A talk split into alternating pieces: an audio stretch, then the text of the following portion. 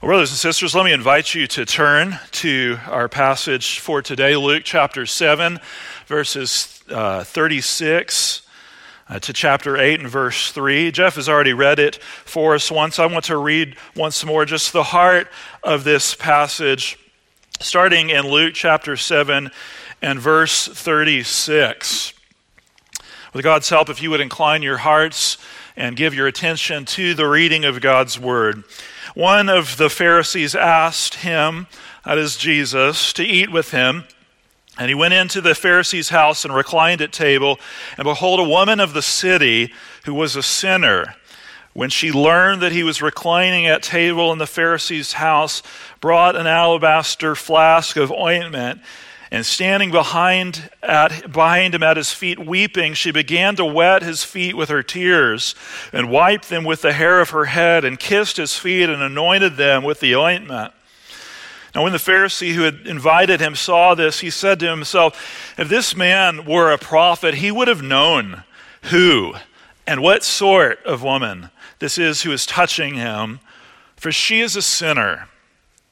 And Jesus answering said to him, Simon, I have something to say to you. And he said, Say it, teacher. A certain money lender had two debtors. One owed 500 denarii and the other 50. When they could not pay, he canceled the debt of both. Now, which of them will love him more? Simon answered, The one, I suppose, for whom he canceled the larger debt. And he said to him, You have judged rightly. Then turning toward the woman, he said to Simon, Do you see this woman? I entered your house, and you gave me no water for my feet, but she has wet my feet with her tears and wiped them with her hair. You gave me no kiss, but from the time I came in, she has not ceased to kiss my feet. You did not anoint my head with oil, but she has anointed my feet with ointment. Therefore, I tell you, her sins, which are many, are forgiven, for she loved much. But he who is forgiven little loves little. And he said to her, Your sins are forgiven. Then those who were at table with him began to say among themselves, Who is this who even forgives sins? And he said to the woman, Your faith has saved you. Go in peace.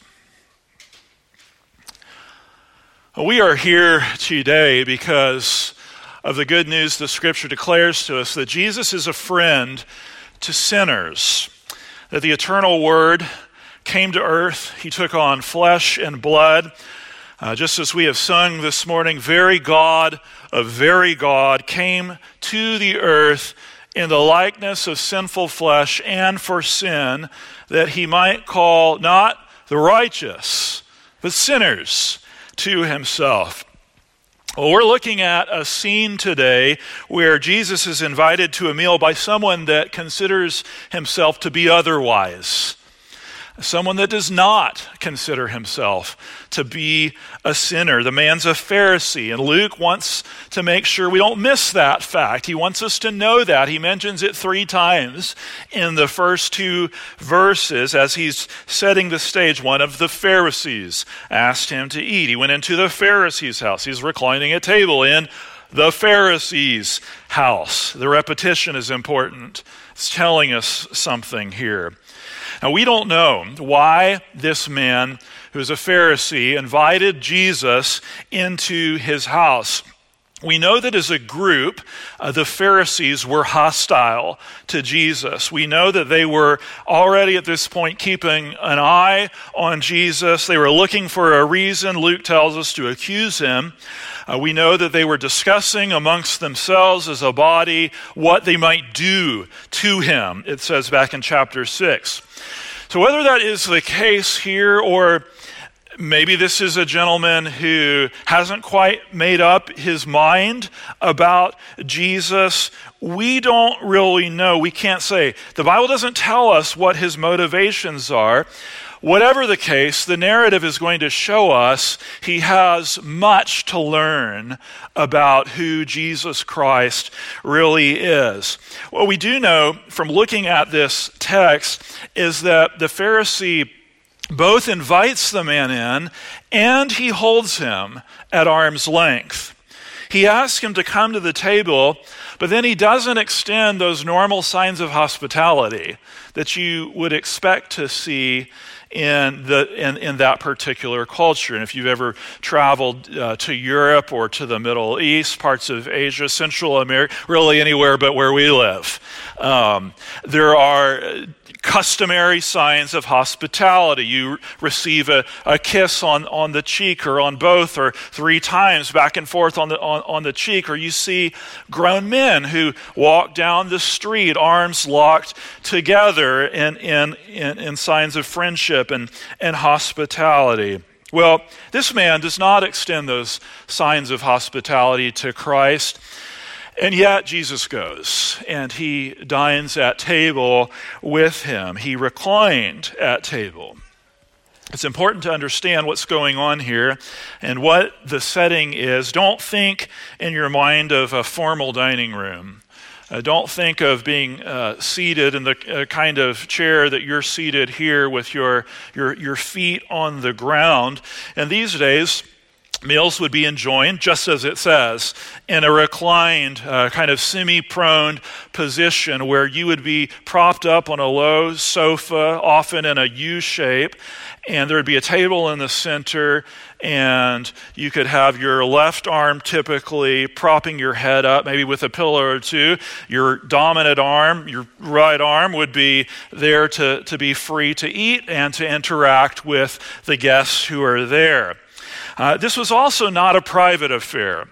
Uh, doors would be open, and people who c- came along would be free to come in, pop their heads in, uh, maybe find something to eat while they were there. If there was an honored guest, they'd have the opportunity to, to listen in and to see what was going on. So anyone could come in. Well, most anyone. Almost anyone was welcome, as you can see in a passage like this. Jesus is there in this house of a Pharisee. He's sharing a meal, presumably with a bunch of other Pharisees. And behold, a woman of the city who was a sinner walks in.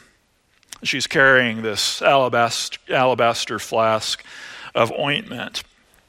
Now, Luke does not expand on her background, and he spares her uh, the, the shame of having her name mentioned in Holy Writ here. But he does tell us something important. He tells us that she's a woman of the city.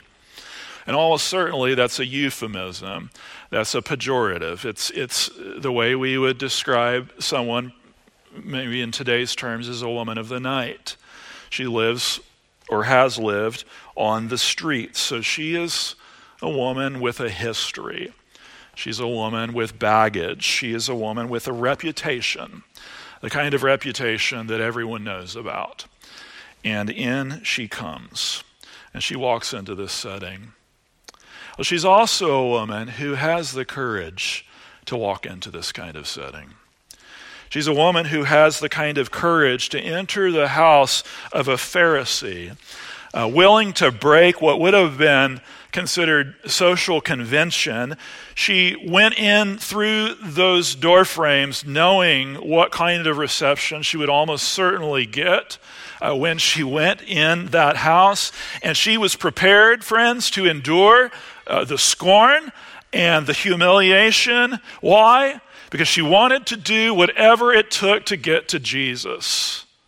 She wanted to get to the Lord Jesus Christ. And I want to, what I want to suggest to you today is that the reason she did that is because she is a woman who possesses already the assurance of forgiveness. That she knows the assurance of pardon when she walks into that house. That's the teaching of the text, that everything that you see her doing in this passage is the overflow of this wonderful knowledge she already has that her sins have been washed away. That she no longer has this record of trespasses against the Lord the strong implication of this passage is that she has already encountered Jesus. That this is not the first time that she has come into contact with him. Why do I say that? Well, she comes into that house pouring out her love, pouring out love to the Savior. She walks in with this flask of perf- perfume. She already knows what she is going to do. Her heart is spilling over with love for Jesus Christ out of what he has done for her. She is a woman who has known much sin. She'd been forgiven much, and now she is loving much. That is what brings her to this house of a Pharisee. That's what brings her to that table on that day. It's also the, the sad irony of this passage. Contrast that with the Pharisee. The Pharisee is a man who, who, who thinks in his mind he deserves to be there. He has a right to be at the table, and that she doesn't. She, of all people, should not be in that room. In his mind, she doesn't deserve to be in that house. She doesn't deserve to be in the presence not only of Jesus, but of someone like himself. Now, she, on the other hand, pushes through and she takes hold of Christ. She takes hold of him in willing faith, despite what other people may think despite what kind of reception she might get from the world. She comes to Jesus not because she thinks that she's worthy, but because she knows he is gracious. Because she knows that he is merciful to the sinful. So notice this. Just picture the scene in your mind. There is confidence on both sides. There's confidence in the heart and mind of the Pharisee, and there's confidence in the heart and the mind of this sinful woman, but they're of a very different nature. They're of a totally, radically different nature. One is grounded in the kindness of God, in the grace of the forgiveness known in Jesus Christ. Where is the other found? Where is it rooted, friends? It's rooted in self assurance, it's rooted in pride. That man said, I deserve to have a place at the table. The woman says, I'm not worthy to be here, but Christ has bid me come. Christ has said I can come. Jesus said a woman like me can come and sup with him, that me, even me, I can come. And he will not despise me. He will not turn me away. He will not reject me. I can be received by the Lord Jesus Christ. He's provided a way. It invites us to ask ourselves what kind of connection we have with Christ. What has drawn you here today? Is it because of, well, this is just what religious people do? And we come and we, we do the thing on Sundays and we, we go through the motions? Or does it arise like this woman's arises out of, a, out of an abject sense of her own neediness to come before the Son of God? Has love for Christ brought you here today? Why do you uh, rub shoulders with Jesus Christ, so to speak? This woman's name is never given. Uh, she actually never says a word in the passage if you look at it closely, but her actions speak volumes, louder than a thousand words about the work of Christ and her life, uh, about the, the sincerity of her faith. She comes into the house and she stands behind Jesus at his faith and she begins to weep. And it's a, it's a striking choice of words here, uh, the word weep, uh, we're not talking about a, a little dainty tear. Uh, that is that is coming out of the corner of your eye.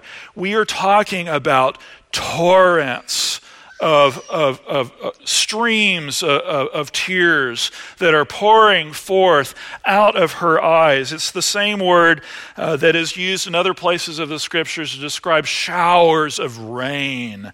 James uses it when he talks about Elijah. You remember Elijah's prayer. Elijah talks about how the heavens grew black with clouds and wind, and there was a great rain.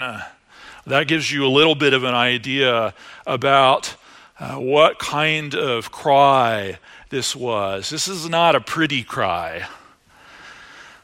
This is, you know, slobbering, you know, stuff coming out of your nose kind of tears. She is overcome with emotion. Why? It's love, it's gratitude, it's the joy of forgiveness and it's too much for her to contain. It just spills over. The floodgates have erupted. She begins to wet his feet with her tears. Have you ever wept so much that you had this much moisture that you could wet feet and wash them? She wiped his feet with the hair of her head. And this was certainly something that would have been considered taboo. Now, there have been plenty of people over the, the years that have tried to make something more of this than it really is. Don't misunderstand uh, what she is doing here. There is nothing erotic about this. She has left her old ways behind, but she is certainly breaking social convention. Uh, this is certainly taboo. This is certainly something that would have been considered questionable in polite company. She kisses his feet, and then she finally breaks open the neck of that vial of ointment and she anoints his feet with that precious perfume. She adores Christ, she adores her Savior. Now, again, I, I, I want you to just put yourself in that scene. I know we live in a different culture uh, than they did at that time. I know we don't typically practice the, the same uh, displays of hospitality in our, in, our own, in our own culture. But imagine you're there that day. Imagine that you're reclined at table with Christ, and in walks this woman, and she begins to express herself. She begins to express her love for the Messiah, in the way that she does, this love begins to, to be so publicly displayed in front of everyone that is there in the room. What does your heart say about it all? Are you put off by that? Is there anything within your, your heart and mind where you, you find yourself a little embarrassed? By, by what's going on, by the scene here? Or does your soul say, oh, I know exactly what she's doing? I understand exactly why those tears are pouring forth from her eyes. I, no one has to explain to me what's going on there with this woman because I've experienced that also. I know what it is to be the recipient of the same kind of forgiveness that this woman has received that day. This woman of the city kisses and anoints the feet of this Christ who has been so gracious and generous to her. And while she is doing it, what's happening? The Pharisee's watching it. He's watching it observing it all, taking in every detail. Look at verse 39 in your Bible. Now, when the Pharisee who had invited him saw this, he said to himself, If this man were a prophet, he would have known who and what sort of woman this was who is touching him, for she is a sinner. Do you hear the disdain dripping off of his lips there. She is treated like a disease. This man was a, a prophet. He would know who is touching her, what sort of woman uh, this is. Now, when it comes to the simple fact of, of the matter, we should mark in our minds that he is not incorrect in his assessment. She is a great sinner. But what does the way he speaks about her reveal about himself? You know, sometimes the way we speak about others reveals more than we intend to. Sometimes the judgments that we render about other people speak volumes about our understanding of our own estate, of our own need. And that is certainly the case here. When this Pharisee says, For she is a sinner, what is he saying about himself? What, what is he saying about himself? He put himself outside of that camp, did, did he not? He establishes two categories. You've got one where you've got people of good repute, people who've got it all together. Uh, they are uh, apprised well by those in society. They've got a good reputation. You know, they're good, upstanding people. They don't have any of those notorious sins attached to their reputations. And then you've got people like her, people with a past, people with sins and stains that they you you can't hide. You you bring them with you whenever you you go about. Uh, they've had consequences, perhaps, in your life that you aren't able to escape. They're lifelong in some respects. Well, the Pharisee places himself in that former camp. She says, he, he says, she is a sinner. The implication being, what is she doing here with a person like me? It's like that parable that Jesus is going to go on to tell of the two lost sons. Uh, one who lives in wanton, open rebellion, the prodigal. We know the story for him, the parable of the prodigal son. But really, there, there's two lost sons in that passage. You have the, the obvious, open prodigal, and then you have the self interested, self righteous older brother. The one who says to his father, This isn't right. I've never done anything wrong. I'm the one that deserves to be treated this way. It's the parable, really, of the two lost sons. That older brother was incensed that grace should be, should be shown to someone as undeserving as someone who would go off and live with prostitutes and squander the inheritance and then be so warmly, openly received by the Father. Well, in the same way, you have two worlds that are colliding here at this banqueting feast. Friends, I would ask you today is this the way that the scriptures speak about uh, all of humanity?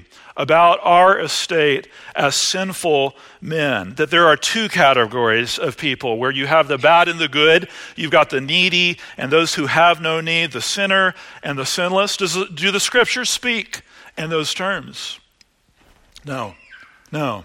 Paul says this in Romans chapter 3 none is righteous. No, not one. No one understands. No one seeks for God. All have turned aside. Together, they have become worthless. No one does good, not even one. How many categories of mankind are there? There's one. There's one category. We have all fallen short of the glory of God. We all find ourselves in need of forgiveness.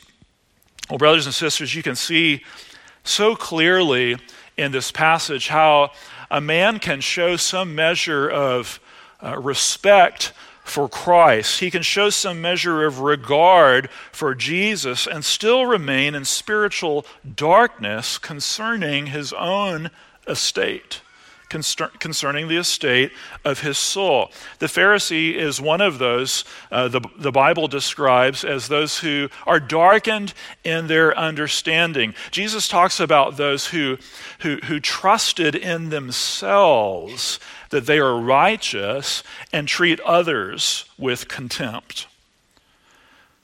You see, every one of us in this room today is trusting in something. Every single one of us is trusting in something. We're trusting in ourselves that we can fight, find right standing, that we can stand on our own two feet before the living God, or we're trusting in another. We're trusting in the Lord Jesus Christ, our substitute, our sacrificial lamb. We all trust in something. This man looked to himself. He treated others with contempt. As far as he was concerned, this woman was marked. So was Christ, for that matter. He, he thinks to himself, well, it's a foregone conclusion that if Jesus can't see what is so obvious to me, he mustn't be a prophet. So not only does he impugn uh, the character of the woman, but he does the same thing with Jesus. Well, he can't be a prophet. It's wonderful the way Luke tells the, this story here. As the Pharisee is watching the woman, Jesus is watching the Pharisee. In fact, he's doing more than just watching him.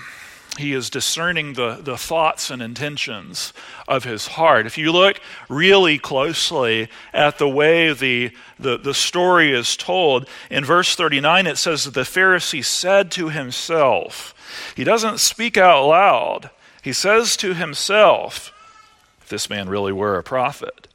And then verse 40, and Jesus answering said to him, Simon, I have something to say to you.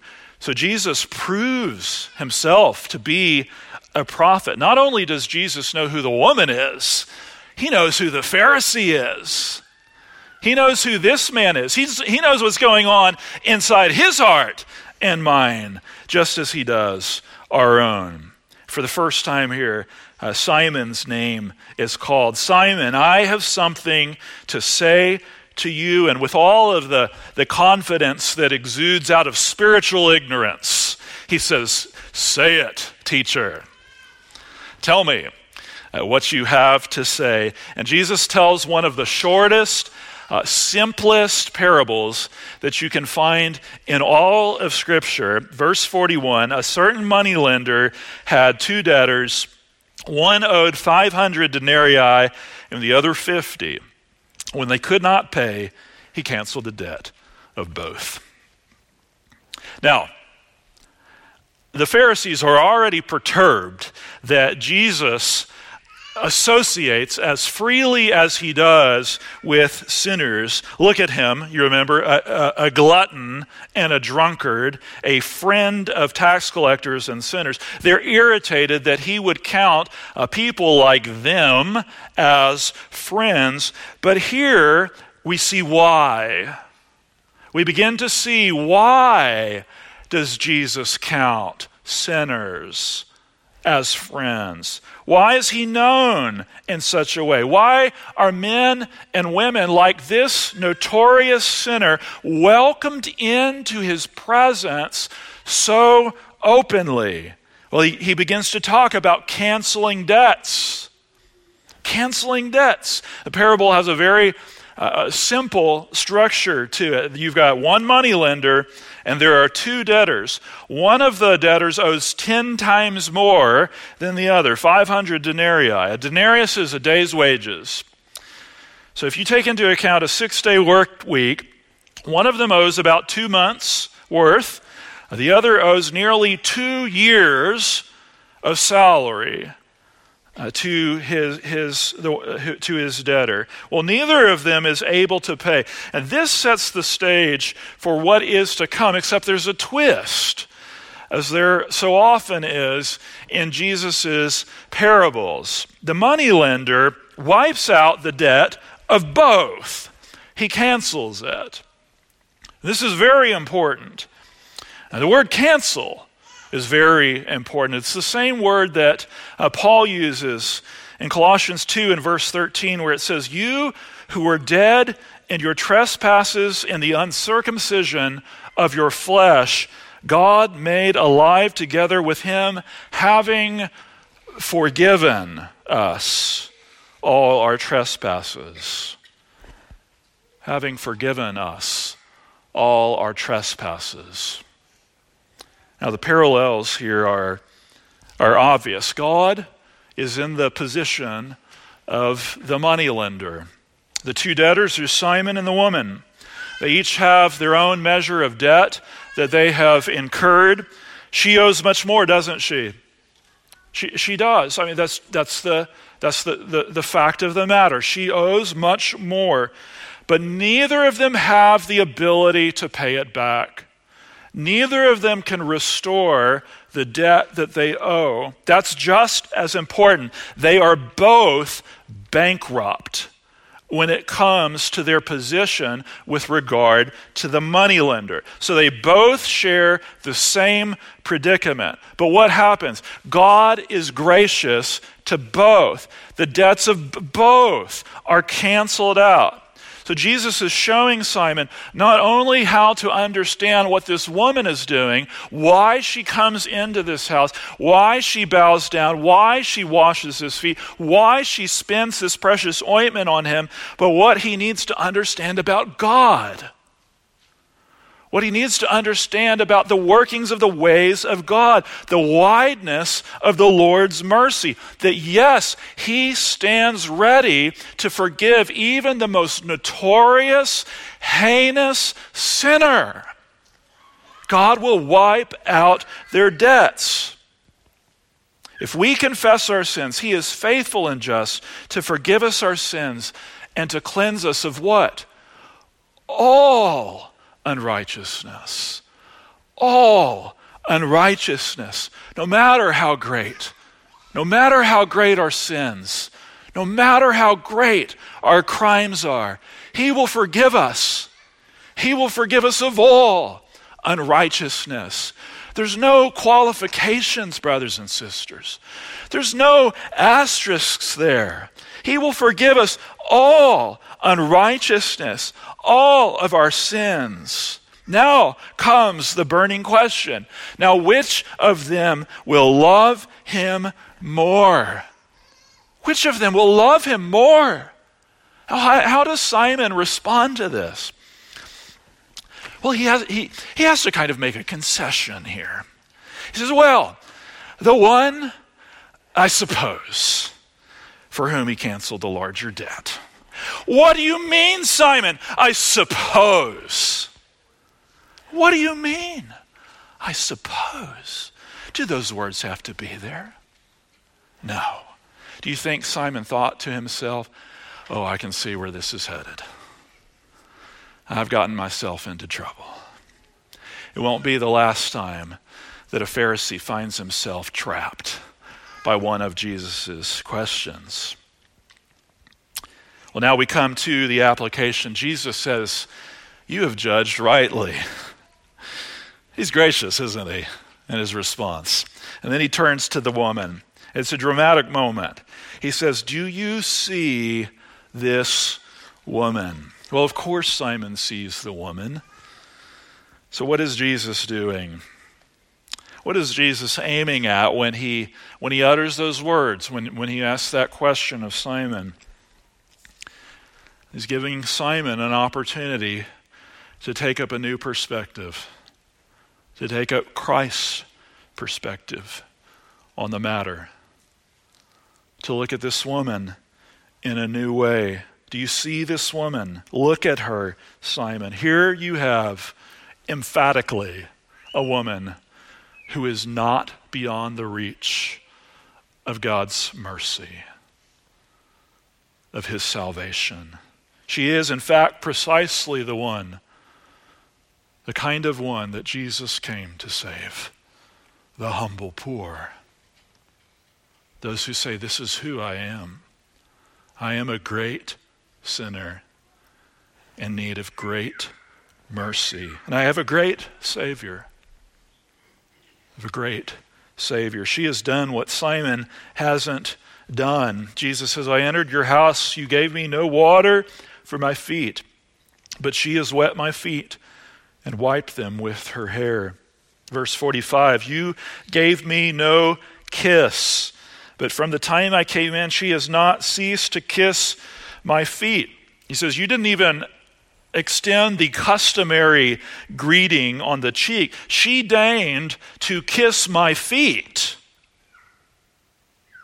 You see the same kind of movement, the same kind of uh, parallelism in verse 46. You did not anoint my head with oil, meaning olive oil, the typical uh, oil that would be used to anoint someone's head. She stooped to anoint my feet, and with ointment at that.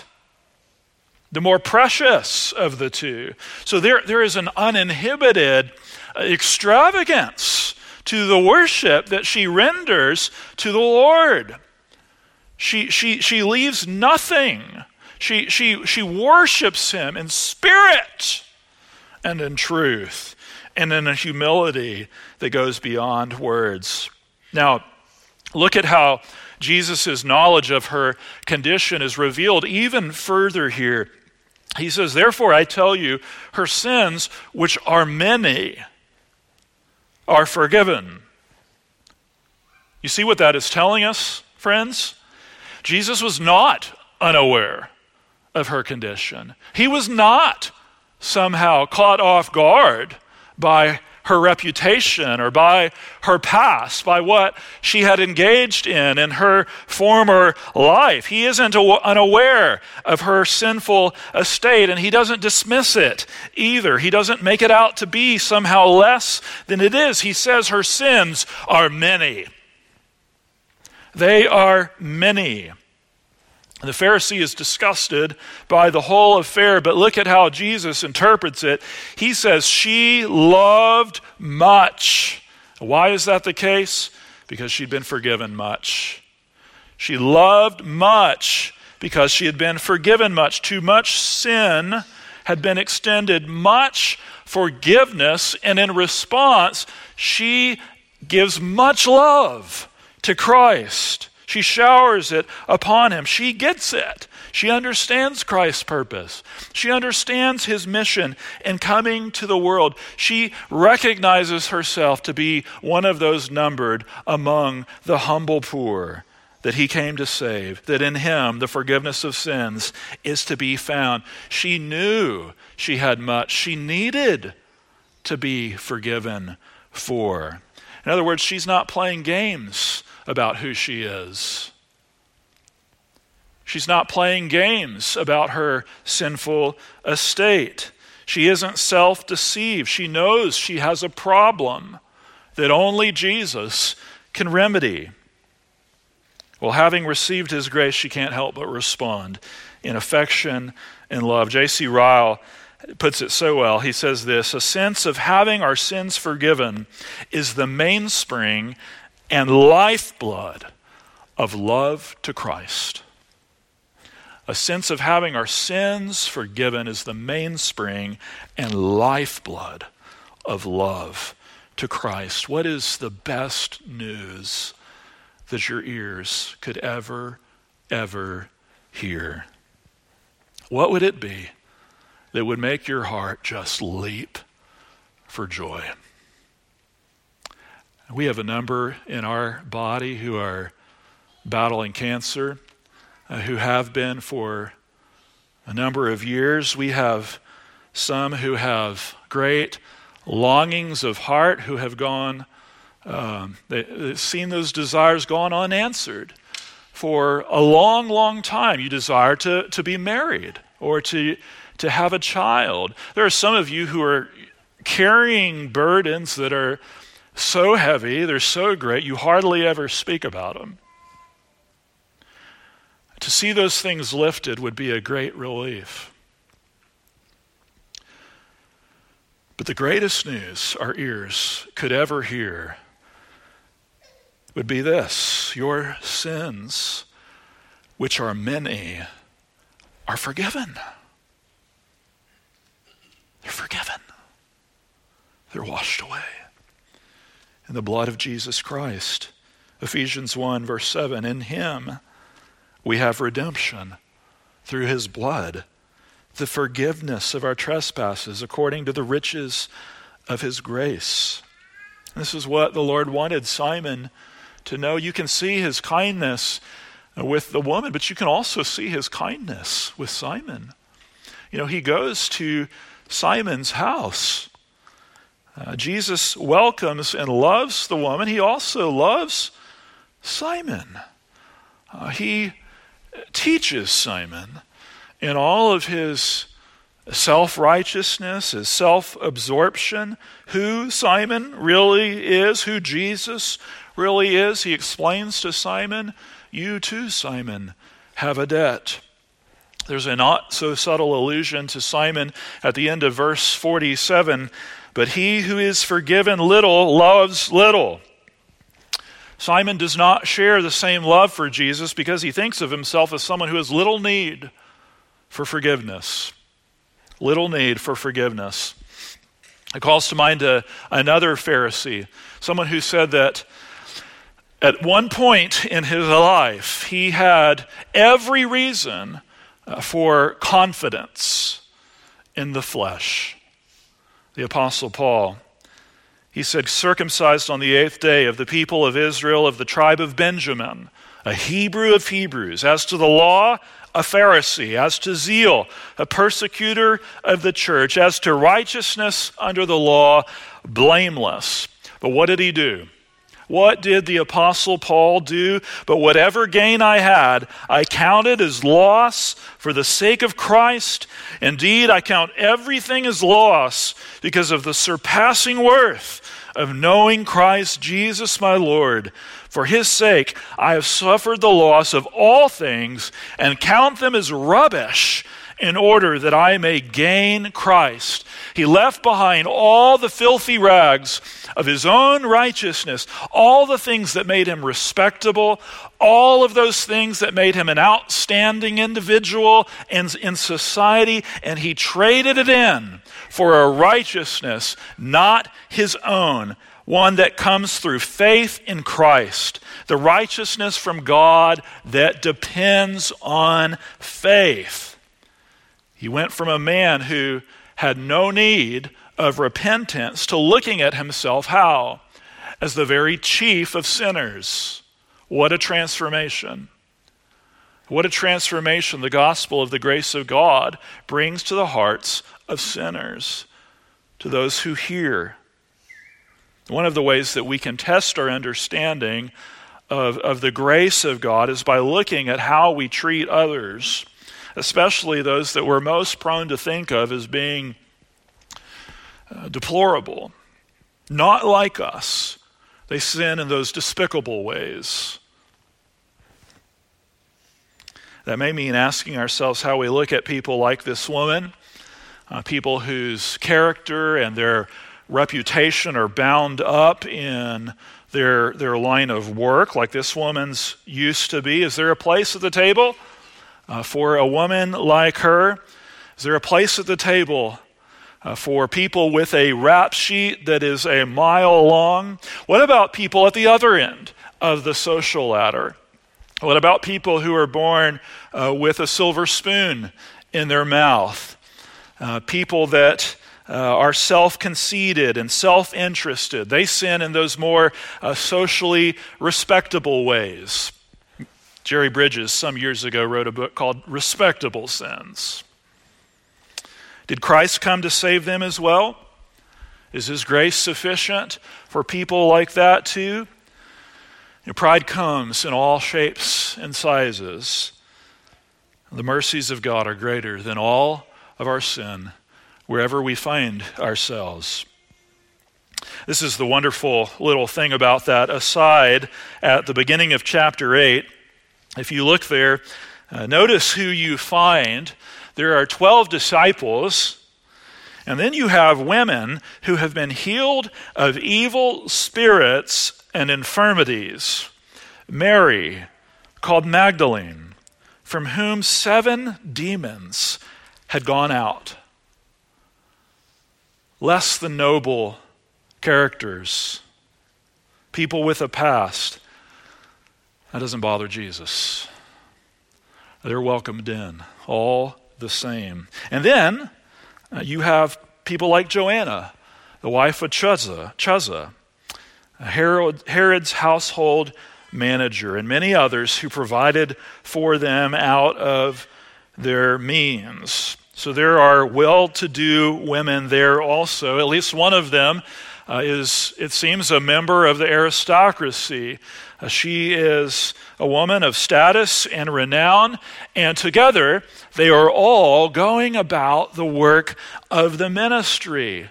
You've got former demoniacs, people that you might be tempted to think of as the sort of uh, worst case scenarios, alongside maybe people you'd be tempted to think of uppity folks.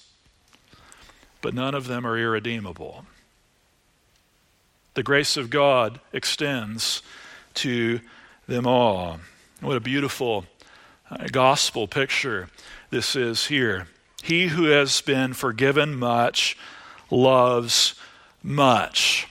Brothers and sisters, if we are honest with ourselves, if we will be circumspect, if we'll hold our lives up not to other men, but to the Lord Jesus Christ Himself, we will all come to discover that we are those of great sin, that we have much sin, like this woman, that we have much we need to be forgiven of. We are people who stand very much in need.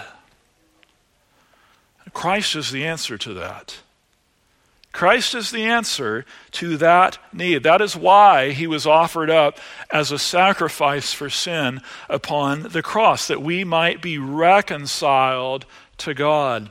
The Bible tells us that without the shedding of blood, there is no remission of sins. Jesus had to die so that our sins could be forgiven. So come to him. Come to him as you are, and the blessed pronouncement that he uttered to this woman, Your sins are forgiven, will be yours to know. I suggested earlier, this isn't the first time uh, that this woman encountered the Lord Jesus Christ, that she has already received the forgiveness of sins.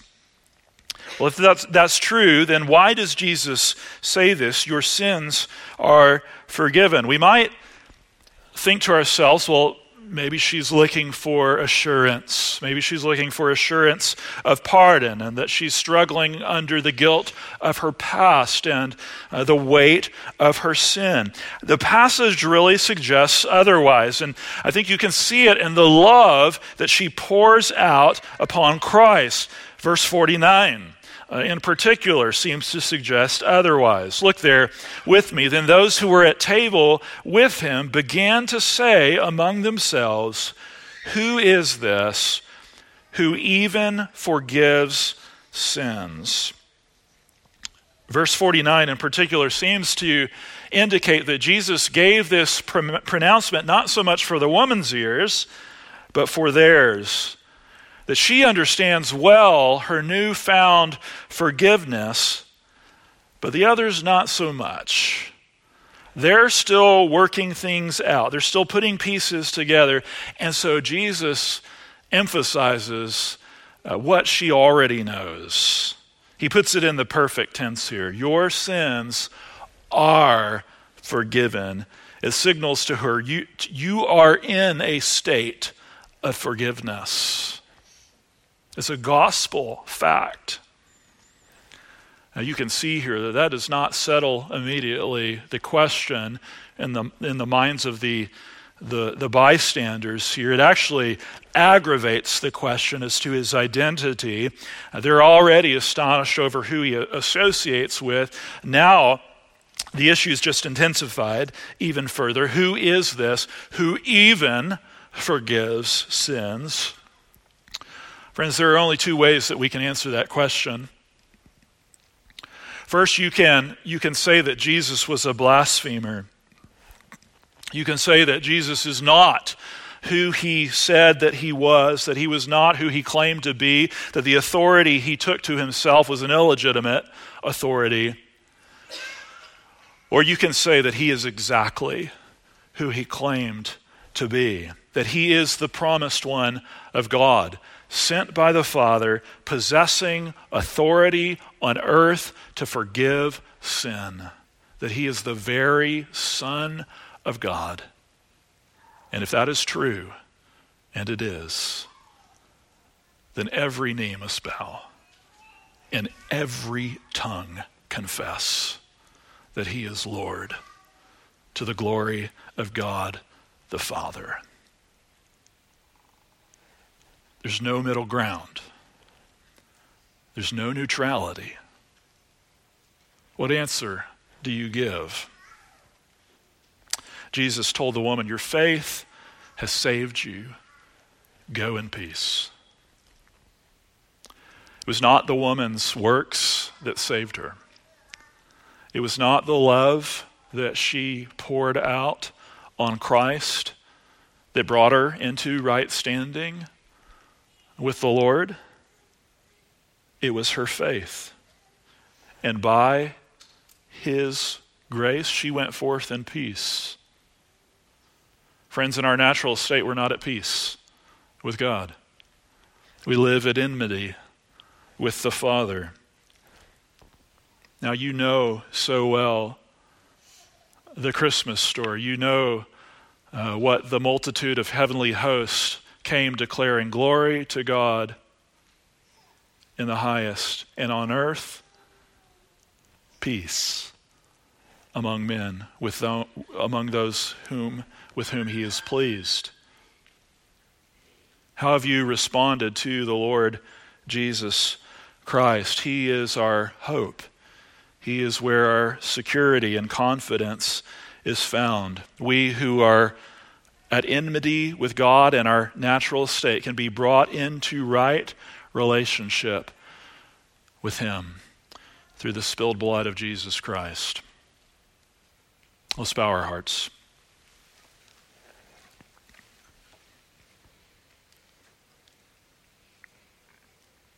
Heavenly Father, how vast and wide are your mercies toward us. How rich and measureless and strong you are in your dealings with poor and needy sinners. God, I thank you for the hope of the gospel today. I thank you that we have a good, wonderful, gracious Savior, a perfect, spotless Savior. Lord, I thank you for the promise of forgiveness that we find in Him. Lord, I ask that you would work in each of our hearts today. I pray that you would work in us for the glory of your name, that you would make us a people whose very lives show much love to the Lord Jesus Christ. God, we pray also that you would save those who are perishing in their sins. We ask this all in Jesus' name. Amen.